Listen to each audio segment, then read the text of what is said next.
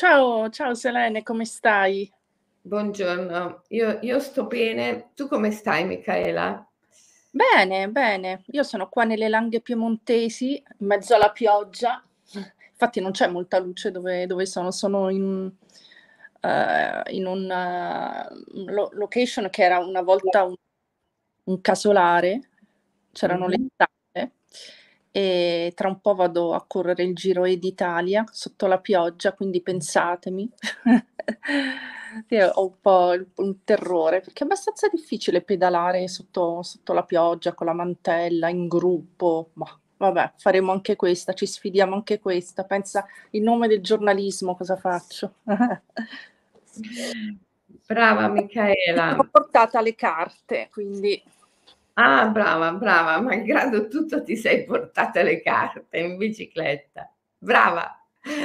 Dai.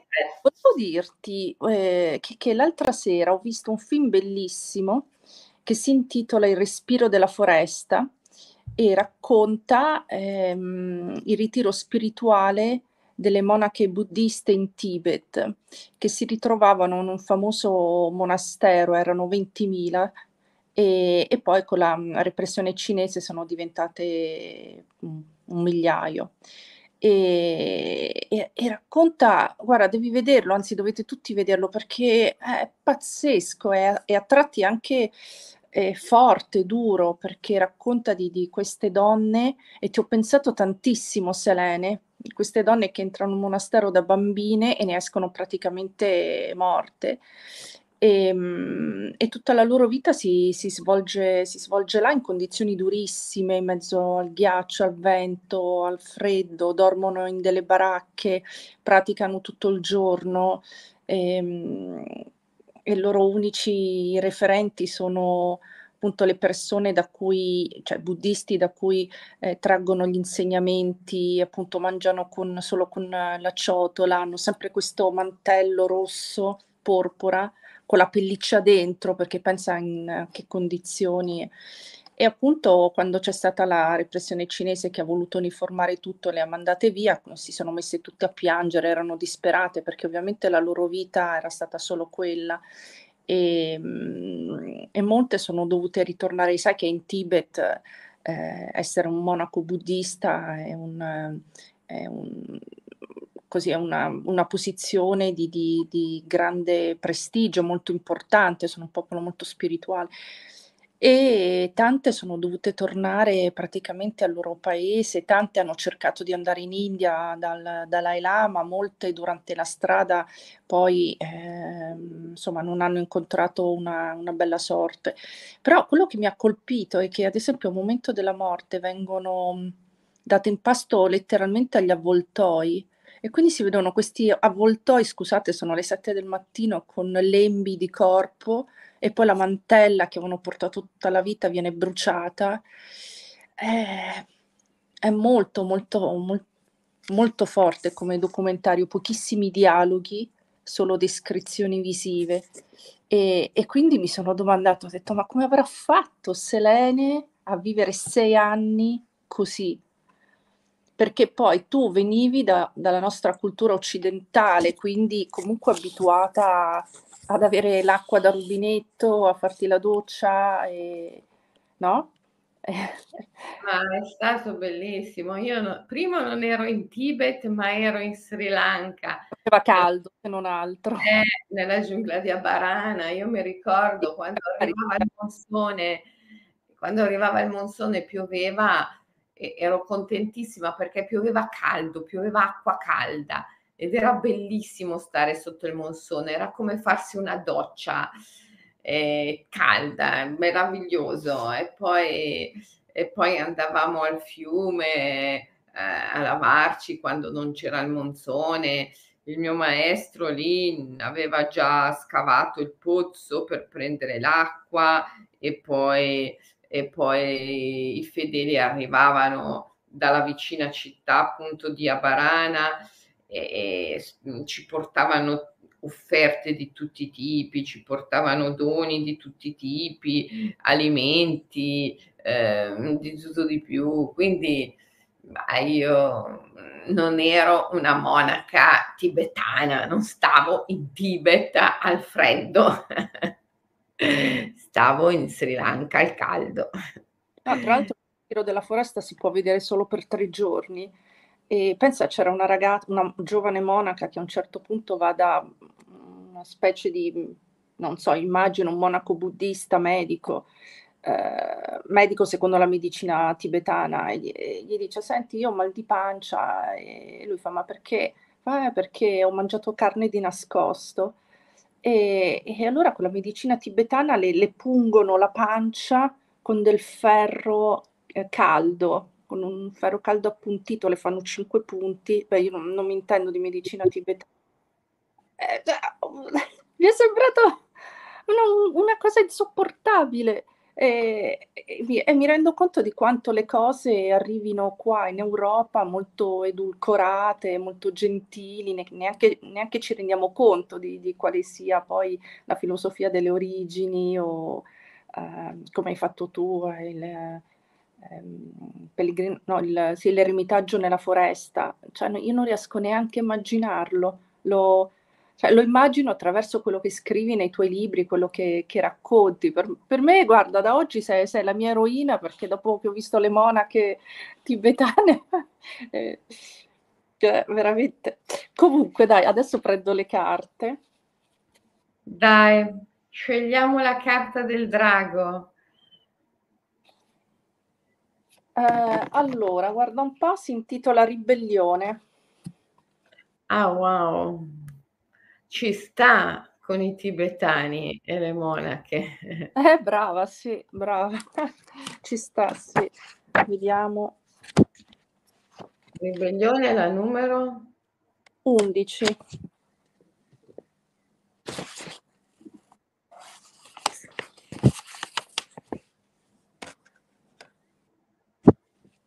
Allora, la ribellione è una forma dell'amore. Ti ribelli quando qualcosa ti sta a cuore, ti ribelli in nome di chi ami, ti ribelli per volontà di comunione e partecipazione. La ribellione è un'energia spirituale, una forza dell'anima. Avendo perduto il tempo paradisiaco delle origini, che è da identificare come uno stato della coscienza e non come un tempo cronologico, l'umanità cerca di ritrovarlo nel mondo attraverso l'uso di leggi, norme e regole. Con questo però non solo non ritrova lo stato di coscienza non duale, l'unità, l'armonia primordiale, ma in verità se ne allontana sempre di più. Per usare il linguaggio dell'ognosticismo, il cristianesimo esoterico dei Vangeli apocrifi, norme, leggi e regole sono gli arconti, figli di un funesto demiurgo. La ribellione è una forza dell'anima che punta a dissolvere il potere illusorio dell'arcontato. La ribellione non è rivoluzione. La rivoluzione punta a sostituire un potere eterno con un altro potere esterno. La ribellione è il risveglio del potere interno. Poiché la prima e principale barriera di contenimento è costruita dalla mente, innanzitutto ci si ribella alla, alla mente in nome dei valori dell'anima. Bello questo, in nome dei valori dell'anima. Ribelle, proprio come il poeta, un essere che senza antitesi, senza rabbia, senza antagonismo e rancore, ma con la bellezza, il sorriso e l'amore, trova il modo di ristabilire l'equilibrio tra il proprio mondo e la natura, ritrova le armonie cosmiche e vi si riemerge reimmerge. Da quel momento non deve più lottare per realizzare ciò che vuole, le cose vengono a lui. La carta ti indica la presenza di una situazione che non va e a cui devi ribellarti, dice il responso del drago. Non devi farti andare bene qualcosa che non accetti, devi piuttosto attivare la tua capacità decisionale. Ah, è vero, questa carta oggi mi sta parlando perché sto mal digerendo una cosa. Io personalmente, ma penso tutti abbiamo la stessa situazione, no? c'è sempre qualcosa che, che non va. Però appunto ribellarsi non significa fare la rivoluzione. Esatto, esatto, esatto. Ribellarsi non significa fare la rivoluzione. E ehm, e dobbiamo, dobbiamo comprendere che, come dice la carta, vincente è chi lascia la propria casa per entrare nel bosco, dove il gufo sorveglia i passi di tutti, perché il gufo è l'animale totemico di questa carta della ribellione. Conosce i sentieri, vede le orme e decide chi può proseguire e chi si deve arrestare. Quindi eh, il nuovo corso eh, riguardo a questa carta, il nuovo corso è la nuova vita no, che possiamo avere e dice che è vincente chi lascia la propria casa per entrare nel bosco. Eh, il bosco è proprio la dimensione non solo dell'eremitaggio, ma del mistero di ciò che conosciamo. E, e a volte dobbiamo avere il coraggio no, di fare questo, questo passaggio e eh, ribellarci magari a una situazione che ehm, la nostra mente, calcolando con tutti i suoi ragionamenti, ci dice no, dai, però non mollare la vecchia strada per la nuova, stai sul seminato. Eh, e alla fine ci costringe a stare lì in questa situazione che non ci piace. Per esempio un lavoro che ci frustra e non ci soddisfa, la mente con tutti i suoi calcoli eh, economici, opportunistici, con tutti i suoi ragionamenti, ci costringe a stare lì. Ecco, la ribellione è ribellione poi alla fine è la nostra stessa mente è la forza di lasciare la propria casa per entrare nel bosco, cioè la dimensione dell'ignoto, dello sconosciuto. A volte bisogna ribellarsi alla mente e ai suoi calcoli. Mm. Eh. Mm. Sì, perché poi la mente calcola sulla base di valori di bene e di male, di giusto e sbagliato, eh, che sono indotti cioè sono, come dice la carta 11, sono gli arconti. Gli arconti sono le norme, le leggi, le regole, ma quelle che ci governano dall'interno.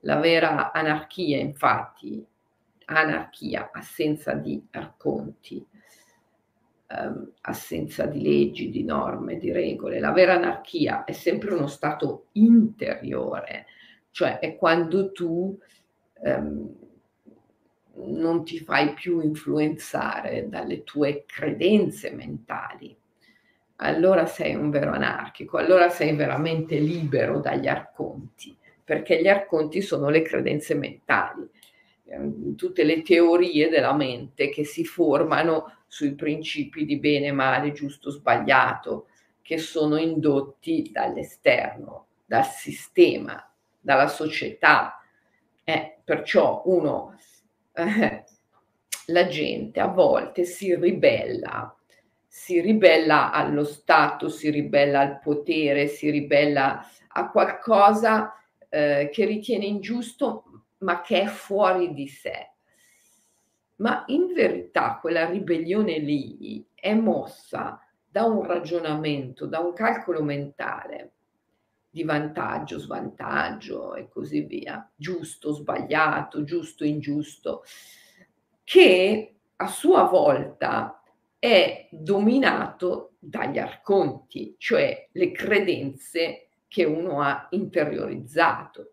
Sulla base delle credenze che uno ha interiorizzato, costruisce delle teorie che magari lo portano a, a protestare contro qualcosa che è all'esterno, addirittura a compiere una rivoluzione contro eh, un potere esterno. Ma questa rivoluzione non è ribellione, non è un atto di libertà o di anarchia spirituale, è un atto che è manovrato comunque da delle credenze interne, da delle certezze peggio ancora interiori che eh, le nostre certezze interiori, cioè mentali, alla fine sono le nostre più grandi bugie. Perciò la vera anarchia deve sempre essere rivolta verso delle norme, delle leggi, delle regole che abbiamo introiettato. Eh. Io, per esempio, a proposito di te che sei in bicicletta, e, e piove e c'hai la mantella e devi andare in bicicletta. Mi ricordo, mi ricordo mm, a, a Ukok, quando si poteva, andavamo tutti gli anni a fare il pellegrinaggio a Ukok, poi è scoppiata la guerra in Russia e non ci siamo più potuti andare. Ma Ukok è il pascolo celeste, è dove gli antichi sciiti, la popolazione sciamanica seppellivano, seppellivano eh, gli sciamani, cioè seppellita lì anche la, la famosa principessa di Ukok, no? eh, la mummia mm, tutta tatuata, che era una ragazza sciamana straordinaria con la mummia. Poi l'hanno tolta da, da Ukok, l'hanno messa al museo di Gorno-Altaisk. Comunque, eh, tutti gli anni facevamo questo pellegrinaggio, questo, questo altipiano e ehm, un po' ricordava il Tibet, eh, perché è un, un altipiano e, e, lì si può andare solo a cavallo perché non ci sono strade. E facci, ci facevamo più di una settimana a cavallo, tutto il giorno, dalla mattina alla sera a cavallo, di notte ci si accampava, si dormiva nella tenda, poi il giorno dopo di nuovo a cavallo. E Uco, che è un posto estremo, pazzesco, magari c'è il sole, tu sei a cavallo con i pantaloncini, gli occhiali da sole e improvvisamente il cielo diventa nero e arriva una tempesta di neve. E, ehm, e quindi i mandriani kazaki che ci accompagnavano, che erano uomini davvero rudi, ci costringevano delle regole ferre, no? Eh, come per esempio avere eh, legato al cavallo la famosa mantella. È una mantella, io ho mai visto una roba così, unica io credo al mondo, spessissima di gomma, ma di gomma molto spessa, sembra pneumatico di, di un'auto, che tu ti devi indossare in caso di grandine, perché eh, se arriva la grandine a Ukok sono come palle da ping pong, eh. Eh, sono proiettili. Io ero andata per diversi anni, non mi era mai successo di, di, di prendere la grandine. Un anno improvvisamente è andata proprio così, c'era il sole, pantaloncini corti, crema solare, occhiali da sole. Improvvisamente tutto nero, tutto nero, i mandriani che urlano, metti mettetevi le mantelle. E io avevo disubbidito, non avevo legato la mantella al cavallo perché era troppo ingombrante e volevo portare con me altre cose e non avevo la mantella. Mettetevi la mantella, mettetevi la mantella, insomma, tutti con questa mantella insomma, arriva sta grandine, palline da ping pong, tutti che si proteggono, io non posso proteggermi. I cavalli si imbizzarriscono perché ovviamente vengono colpiti da queste palle e sentono male. A tutti gli altri il cavallo scappa, cercano di tenerlo, no? perché ovviamente arriva una grandinata così devi scendere da cavallo, devi metterti la mantella e devi tenere per le briglie saldamente il cavallo. Nessuno riesce a tenere saldamente il cavallo per le briglie tranne i mandriani kazaki. E quindi questi cavalli scappano nella steppa eh, al galoppo eh, cercando di fuggire questo dolore che era provocato da questi proiettili che scendevano dal cielo. E il mio cavallo, io non l'ho neanche tenuto per le briglie, è rimasto lì con me e mi ha protetto dalla grandine. Cioè, la grandine veniva con un forte vento, veniva abbastanza trasversale. E il mio cavallo si è messo davanti a me, è stato tutto il tempo con me e mi ha protetto dalla grandine e io non lo tenevo neanche per la briglia. Certo, scalpitava un po', eh, nitriva, si sentiva che provava male, dolore per queste, queste botte delle palle no? di grandine. Ma non, non è andato via, non è scappato e mi ha protetto. Al che dopo i mandriani sono andati a prendere tutti i cavalli che erano scappati ad uno ad uno e lì sono viste di quelle scene da Far West, no? Perché li prendevano al lazzo e li riportavano, li hanno riportati a uno a uno ai, ai partecipanti del mio gruppo e mi hanno guardata, cioè come se vedessero la cosa più strana dell'universo, no? Perché il mio cavallo era ancora lì. Mi hanno sgridato ugualmente perché non avevo la mantella, ma erano veramente meravigliati. Ecco, a volte rompere le regole porta a scoprire qualcosa di assolutamente insolito, inusuale.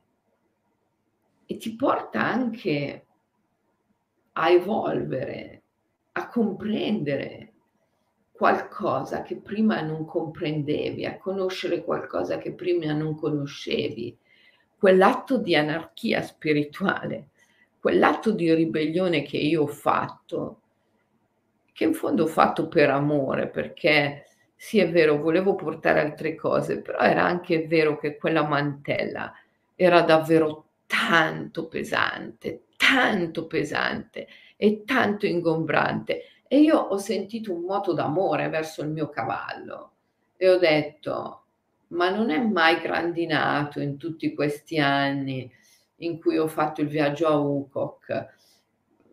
Io la mantella la lascio perché non voglio che il mio cavallo porti tutto questo peso inutile, ingombrante. Quindi è stato anche un gesto d'amore verso il mio cavallo. L'anarchia spirituale è sempre una ribellione a una regola che nasce da un atto d'amore. E così ho lasciato la mantella, ribellandomi sia contro la legge umana, quella dei mandriani, sia contro la mia stessa mente che calcolando il vantaggio e lo svantaggio mi diceva ma no portala, portala perché tanto cosa vuoi, il cavallo va a fare un po' più di fatica ma non è così grave e invece poi se grandina davvero tu cosa fai? Portala, portala, mi diceva la mente. Quindi io mi sono riballata sia verso la legge esterna sia verso la mia stessa mente che calcolava sulla base delle sue eh, credenze il vantaggio e lo svantaggio personale, mi sono ribellata e, e non ho portato la mantella. Risultato, ho scoperto qualcosa di nuovo. Ho scoperto che si può dialogare con la natura, si può dialogare col cavallo. E ho scoperto che il cavallo eh, Guarda, cioè io ancora oggi quando racconto questo episodio mi commuovo. È una cosa pazzesca, mi commuovo. Perché io quel giorno ho avuto una conferma pazzesca. La conferma che la natura comprende il linguaggio dell'amore. Si può dialogare con la natura, con gli alberi, comprendono il linguaggio, ma non il linguaggio della mente, non il linguaggio fatto dalle parole. La natura comprende il linguaggio del cuore, il linguaggio dell'amore e risponde sempre all'amore. La natura risponde sempre all'amore e se tu fai un gesto d'amore, hai sempre una risposta d'amore da parte della natura. E per me è stata una conferma pazzesca, pazzesca è stato un atto bellissimo. Quindi io invito tutti, tutti quanti voi che ci state ascoltando, ribellatevi alle leggi umane, ribellatevi anche alle vostre leggi interiori, alle leggi della vostra mente che calcola il bene e il male, il vantaggio e lo svantaggio, in nome dell'amore. in nome dell'amore per la natura, per difendere la natura, per fare un gesto di gentilezza nei confronti della natura, vale la pena di ribellarsi sia alle leggi umane sia alle leggi della nostra stessa mente. La natura comprende il linguaggio dell'amore e sempre, sempre, sempre risponde. Non c'è possibilità che la natura non risponda all'amore. E allora lì mi sono anche figurata, immaginata come doveva vivere l'uomo primitivo in questa relazione di profondo amore con la natura. Mi è venuto in mente il film, a proposito di film celebri e belli, eh, Dersu Salah il piccolo uomo delle grandi pianure di Akira Kurosawa, che era questo sciamano che viveva in totale simbiosi con la natura, per cui la natura lo nutriva, lo sosteneva e gli dava tutto. Poi quando ha incontrato il capitano ed è uscito dallo stato di natura, la natura non l'ha più sostenuto, fino a che alla fine, quando lui ha impugnato il fucile e poi ha ucciso la tigre, la natura ha ucciso lui. Ecco, quindi chissà cosa doveva essere la vita dell'uomo primitivo in uno stato paradisiaco, l'età dell'oro, lo stato di totale armonia con la natura. Ma questo, questo, quest'età dell'oro, ciascuno di noi la può ritrovare perché è uno stato della coscienza, bisogna risvegliare il potere della fede, dell'amore e ritrovare il dialogo profondo con la natura. Cosa pensi Michaela, tu che vai in bicicletta? Questo è il mio atto di ribellione controcorrente. Mi occupavo di moda tanti anni fa e adesso invece vado in bicicletta. No, vabbè, ma, eh, mi piace andare in bicicletta, eh, vado anche in redazione in bici, eh, la mia giungla è Milano, figurati. Ma no, ehm, stavo riflettendo su quello che hai detto prima, che mi ha molto colpito, cioè che l'atto di ribellione nasce da, in realtà da un atto d'amore, da, da rispetto per la natura, ad esempio come, come l'episodio del, del cavallo. Non avevo, non avevo mai, ecco perché ero ancora nella mente, l'atto di ribellione si partorisce nel cuore, non nella mente per un calcolo, per, per un vantaggio, per, uh, e quindi è un nuovo, un nuovo item da considerare, da, su, cui, su cui riflettere. Perché poi nella, appunto, se, nella vita di tutti i giorni è, per il lavoro che facciamo, per uh, tutta una serie di considerazioni, perché viviamo in una società, ogni strategia, ogni ribellione in realtà è solo frutto di una, come dicevi prima, di un calcolo mentale, di, appunto di, di, una, di una strategia, di un opportunismo politico, potremmo dire.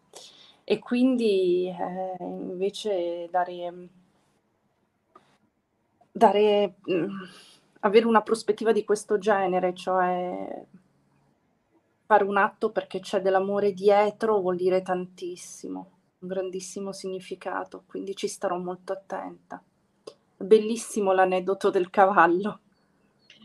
Sì, ma poi capisci, ci fa pensare come la natura faccia anima. Ilman diceva sono tempi molto interessanti questi che stiamo vivendo in cui la natura sta fortemente facendo anima. Ehm, l'anima si nutre di emozioni come l'evanescenza, l'impermanenza, la fragilità, la debolezza, eh, la dolce tristezza e la natura eh, che in questo periodo sta mostrando tutta la sua fragilità, anche il suo, il suo caos, eh, anche la sua rabbia. Eh, ecco, la natura in questo periodo sta facendo molto anima e noi se siamo in sintonia con lei possiamo anche noi fare anima molto molto intensamente, molto fortemente. La prima cosa, come, come dico spesso, è n- non separare la natura dalla cultura, eh, perché c'è questa tendenza no, nell'essere umano. Eh, quando io dico, ma ragazzi, anche la tecnologia è natura, perché in fondo è il prodotto del, del cervello umano, della mente umana. Il cervello umano, eh, che cos'è se non un pezzo di natura? Chi ha fatto il cervello umano? Quindi eh, è uno strumento anch'esso eh, naturale. Poi dopo dipende come uno lo utilizza, chiaramente, no? Eh, dipende dall'intenzione che metti nel, nell'utilizzarlo però non possiamo separare la cultura dalla natura. È un gravissimo, gravissimo errore e, e quindi eh, poi ci sono quelli che mi scrivono, eh, ah ma allora eh, tutte queste brutte cose, no? cioè, cioè, loro considerano brutte cose eh, le, le, le, cose, le, pro, le produzioni chimiche, eh, il, la telefonia, eh, insomma tutto, tutte, tutte queste cose prodotte dalla tecnoscienza, no? ne hanno eh, molta paura e quindi li vedono molto negativamente. Ah, non puoi dire che tutte queste cose così malvagie, così oscure sono naturali, sono un prodotto della natura. E invece sì, e invece sì, come diceva Hillman, sono un prodotto del cervello umano e quindi sono un prodotto della natura, perché la natura si serve anche di questo, si serve anche del surriscaldamento, eh, si serve di queste eh, tremende variazioni climatiche che producono inondazioni, si serve eh, si serve anche insomma di questa tecnologia per fare anima, per fare anima, per intensificare la sua fragilità, la sua evanescenza, la sua imperfezione, la sua rabbia, la sua dolce tristezza, la sua melanconia, e, e, e, quindi farla vivere anche a noi. Questo è il grande eh, movimento no? dell'anima che fa anima attraverso queste emozioni ctonie sotterranee, attraverso l'ombra, la notte, l'oscurità che non è assenza di luce e la natura che è anima fa anima attraverso l'intensificazione di tutte queste emozioni, la fragilità, l'imperfezione, il limite, eh, la tristezza, la nostalgia, la mancanza, la rabbia anche. E, ehm, e si serve la natura, l'anima, si serve quindi anche eh, della mente umana e della tecnologia ma l'uomo, l'uomo quando separa la cultura dalla natura, lì, lì commette un grande errore. È lì che dimostra una volontà di controllo e di potere che nasce dalla sua paura. E quella è una mm, posizione mentale molto pericolosa che bisogna avere il coraggio di superare, riunificando la natura e la cultura e superando la paura, sia la paura della natura che avevano i nostri nonni, bisnonni, eh, avevano la paura della natura, sia la paura della tecnologia che invece hanno oggi tante persone che hanno un falso mito della natura bisogna superare i falsi miti, cioè i miti creati dalla mente e ritrovare il mito naturale, che è sempre unione, unificazione. Il mito, il mito sociale, il falso mito divide e separa, il mito naturale riunifica. Bisogna ritrovare il mito naturale. Quindi, quindi capisci come la carta numero 11 che è la carta della ribellione, ci debba indicare che la vera ribellione è sempre la ribellione alle nostre credenze mentali. Quando qualcuno si è totalmente liberato da tutte le credenze mentali, allora entra nello stato della non mente, che è lo stato della vera libertà, lo stato dell'anarchia spirituale, lo stato della vera libertà. E non è, non è facile perché, perché tutti funzionano sulla base di credenze mentali che sono per loro che ci credono certezze, ma come diceva Nietzsche, le nostre certezze sono le nostre più grandi bugie. Quando una credenza mentale diventa una certezza, allora è un arconte. E l'anarchia spirituale, la vera ribellione è ribellione agli arconti. eh, non so se mi sono spiegata Michaela o se... Esattamente, volevo leggere dei commenti in chat ma eh, faccio fatica. Eh. Perché fai fatica? Ah, ecco, no. Uh... Natura e cultura sono in simbiosi, scrive Domenica. Tonina, abbiamo estratto il petrolio e abbiamo asfaltato le strade impedendo alla terra di respirare. Bel risultato.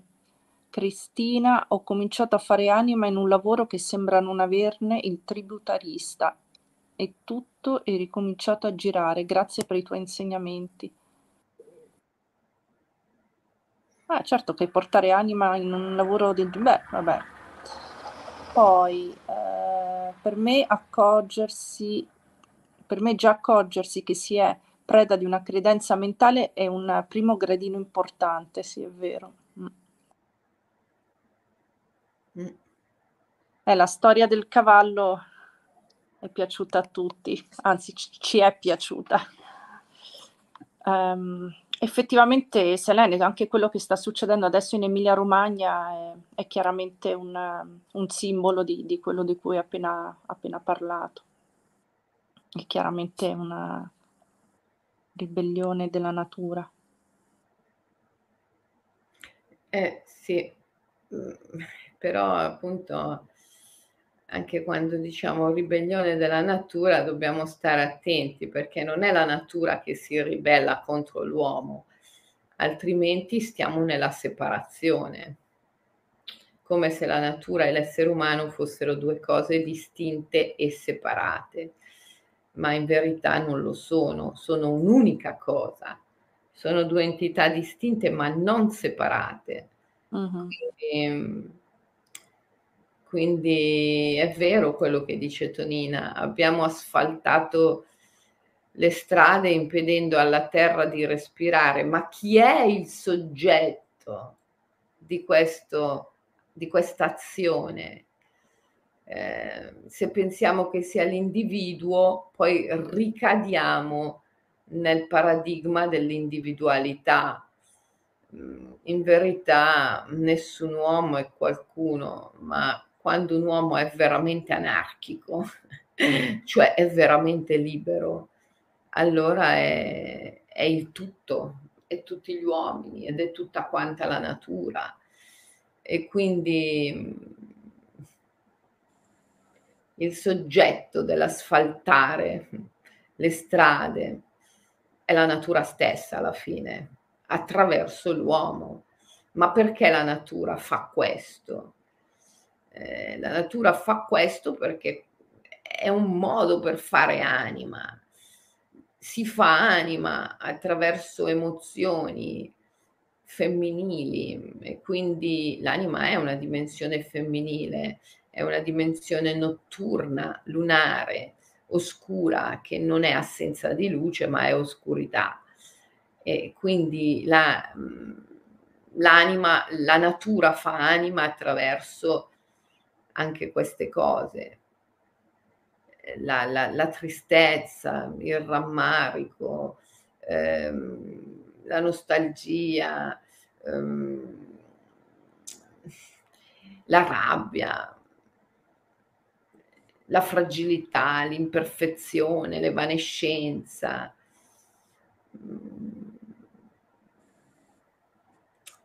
E quindi dobbiamo stare molto attenti quando separiamo l'uomo dalla natura, perché questa operazione è un'operazione mm, che ci depaupera, ci limita e limita anche la natura.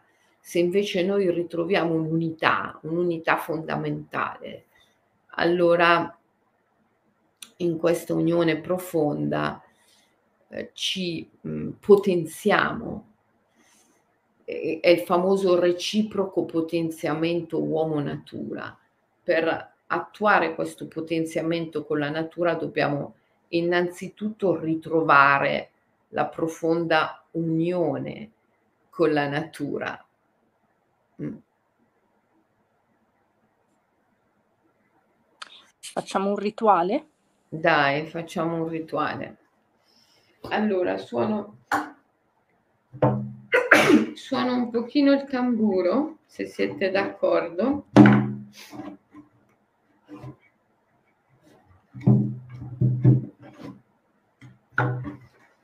Chiudete gli occhi, tenete una postura nobile e dignitosa, la colonna vertebrale retta.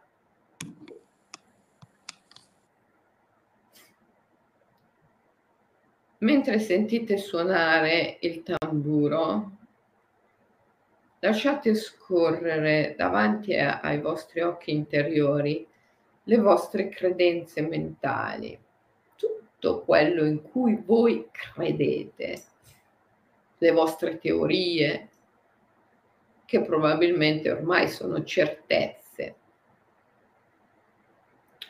Socrate diceva io so di non sapere effettivamente l'unica certezza che deve avere un uomo dovrebbe essere questa. Io so di non sapere. Tutto il resto è credenza mentale. Quindi lasciate scorrere le vostre credenze, le vostre teorie. Poi vi chiederò di fare un mudra, cioè un gesto psichico, un gesto mistico con le mani, è il lotus mudra. Dovrete mettere le mani rivolte verso l'alto, a coppa aperte, i pollici e i mignoli che si toccano e così le mani formano una coppa con le dita aperte, assomiglia proprio, richiama il, la forma del fiore di loto, ecco perché viene chiamato lotus mudra. Ma prima, ascoltando il suono del tamburo, tenete gli occhi chiusi e semplicemente lasciate scorrere dinanzi allo sguardo interiore tutte le vostre credenze e teorie mentali.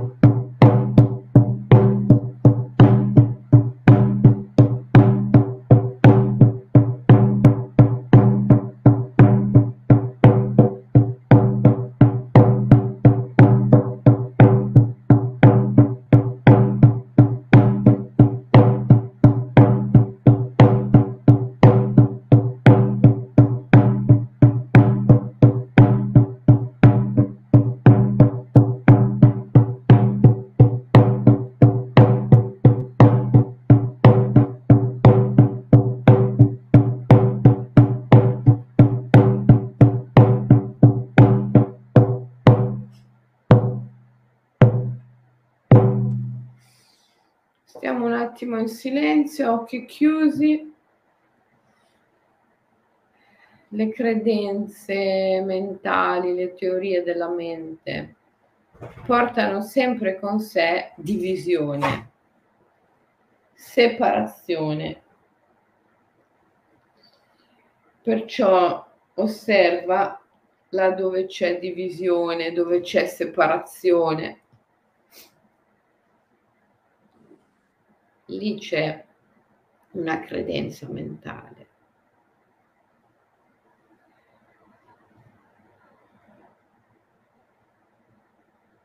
Fare anima invece è sempre riunire, ritrovare i punti di unione. La mente è un coltello, divide e separa. L'anima è matrice, utero, contiene, accoglie, include e quindi riunifica.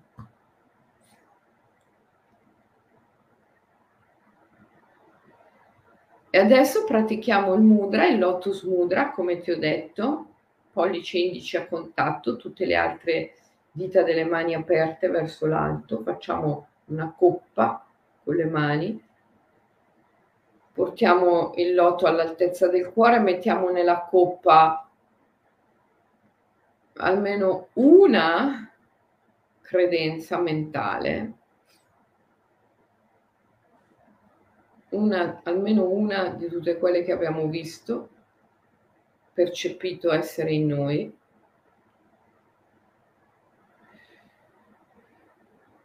E quindi portando il loto sopra la testa offriamo questa credenza e poi aprendo, aprendo le mani la dissolviamo, lasciamo che si dissolva. E alla fine prendiamo un respiro profondo e riapriamo gli occhi. Eccoci qua. Michael, Michael Williams, il mio maestro di yoga sciamanico, diceva che ciascuno di noi dovrebbe fare il mudra, il lotus mudra almeno tre volte al giorno e almeno tre volte al giorno lasciare andare una credenza.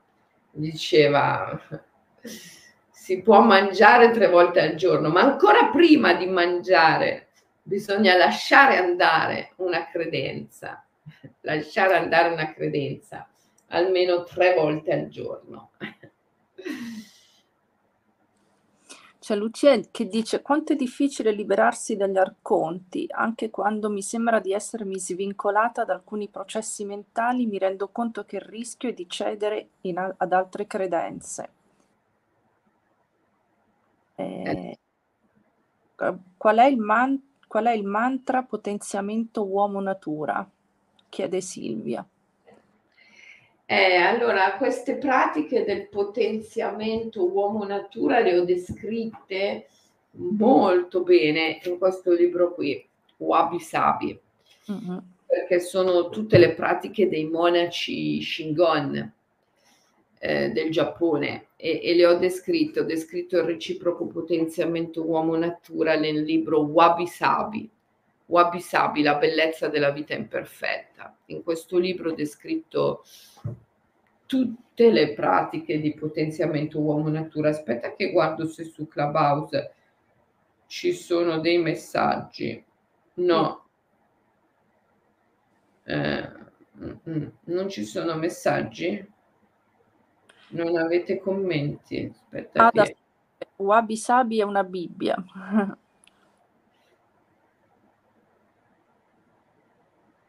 Quando scopri che tutta la vita è costruita sui bisogni degli altri, sulle certezze, ti accorgi che ti sei allontanato dalla natura, scrive Gaetana. Quante donne? Siamo tantissime. Sì, siamo tanti davvero. Domenica scrive fare anima attraverso un linguaggio del cuore, un ponte tra noi e la natura che alla fine rende uomo e natura una cosa sola. Eh sì. Alessio invece scrive: Abbiamo asfaltato i nostri cuori. No, vabbè, adesso con il rituale abbiamo ha dato un boost. Bello, sì, sì. Allora fa- questo rituale del Lotus Mudra serve a, a sgretolare i nost- anche i nostri attaccamenti. Certo, perché le credenze creano attaccamenti, no? E, e quindi diventano certezze proprio perché eh, ci attacchiamo alle nostre credenze. Mm. Ecco. Bene, allora che dici? Ci salutiamo, ci abbracciamo, ci salutiamo e ci diamo appuntamento per domattina. Sempre ci sei domattina, malgrado tu sia in bicicletta? Adesso devo andare, io andrò in bicicletta con Beppe Dossena, sai, giocatore di calcio. No, ah, sì, ha vinto i mondiali dell'82, quelli con Pertini in Spagna. E, e la cosa che più mi fa ridere di tutti questi ciclisti amatoriali e non, e che ti dicono tutti, ah no, ma io, io vado in bicicletta da sei mesi, ah no, ma io non sono allenato. Eh, sai quella, quella, falsa modestia, per cui sono, sono, agitatissima perché io invece sono proprio una, una ciclista cittadina, ma comunque vabbè, sarà una bella esperienza, dai, domani ve la racconto. dai, che bello, che bello Michaela. Io invece oggi farò il, un seminario sul, sul bardo, sul bardo to scroll, il libro oh. tibetano dei morti. Mm. Ecco, per rimanere in tema col film che, che mi ha sconcertato. Mm. Inizia stamattina alle 10. Ma sai, nel film eh, questi avvoltoi, ma sono dei vitelli, sono giganteschi, non è che sono uccelletti, ma giganteschi, sono una community proprio. È cioè, lo Sky Burial, il funerale celeste, sì, che fanno i tibetani, sì. La monaca tibetana con una specie di flauto che li chiama e loro arrivano e si nutrono del cadavere. Mm. Ah, Laura su, su Clubhouse dice che oggi farà il corso del bardo. Eh, sì, è un grande corso questo che facciamo. Parliamo anche dello Sky Burial, del funerale celeste, lo simuliamo, pensa, in una meditazione, simuliamo mm, perché nel, nel rito del Chud che pratichiamo eh, in questo seminario ehm, è prescritto di immaginare la grande dea Kali che viene con la sua spada e fa a pezzi il nostro cadavere che poi viene dato in pasto agli avvoltoi o anche buttato in mare, dato in pasto ai pesci. E quindi c'è anche questa questa pratica nei rituali che faremo oggi e domani. Se qualcuno volesse ancora partecipare, Morgan è lì già pronto al computer per prendere le ultime adesioni. Tu l'hai fatto un paio di anni fa, Marisa, sì, lo so, mi ricordo. Ed è stato meraviglioso, sì. Mm, eh sì, un, sono due grandi seminari quello del bardo e quello dello yoga del colofon che facciamo una volta all'anno. E invece, e invece venerdì io aspetto tutti al, al, Salone del Libro di Torino. So che tu non ci sarai, Michaela, perché se, sarai ancora in bicicletta forse venerdì, ma io sono al Salone del Libro di Torino e farò un grande rituale al Salone del Libro di Torino. un rituale sciamanico, pensa, sarà la prima volta in cui al Salone del Libro di Torino si fa un rituale sciamanico. Magnifico, magnifico, spacca tutto, come dicono i, i ragazzi. Venite, eh. mi raccomando, Torino alle 19.30, venerdì 19. Evviva la cultura. Allora, buona giornata a tutti, buona giornata a Selene, buon seminario, ci, ci vediamo domani mattina. Ciao. Ciao, buona pedalata. Ciao a tutti. ciao, ciao. ciao.